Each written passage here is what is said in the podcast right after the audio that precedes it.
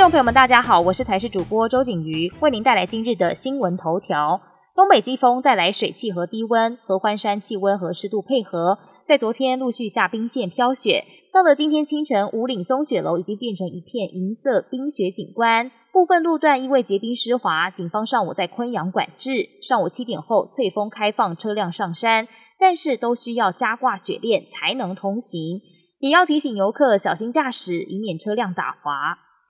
满十八岁民众接种第三剂疫苗追加剂，与第二剂间隔时间由五个月缩短到十二周。对此，精神科医师沈正南直言：三十岁以下可以选 B N T，三十岁以上选莫德纳。毒物学专家张明伟表示，病毒会因为环境的变化生存，如果只打单一品牌，作用方式相同，病毒就容易找到破口。因此，建议施打疫苗要有多样性，混打势在必行。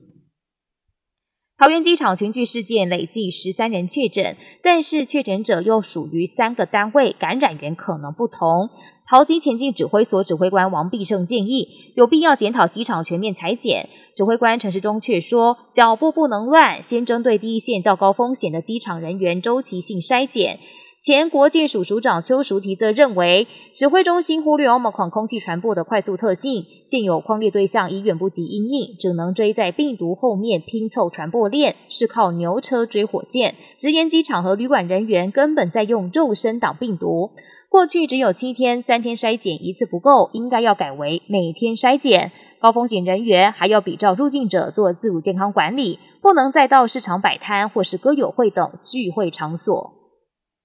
中国四川省重庆市七号发生严重爆炸事故，有餐厅疑似燃气泄漏引发爆炸，导致房屋坍塌。当局立刻展开搜救行动，一共救出了二十六名受困者，有十六人不幸罹难，伤患也被送医抢救。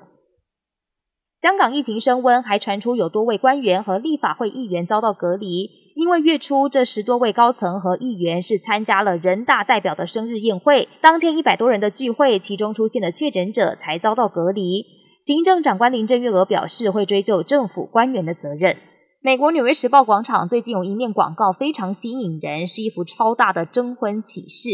幕后故事曝光，是一位母亲罹患癌症，希望在有生之年看到女儿完成终身大事，才决定用大荧幕帮女儿找到归宿。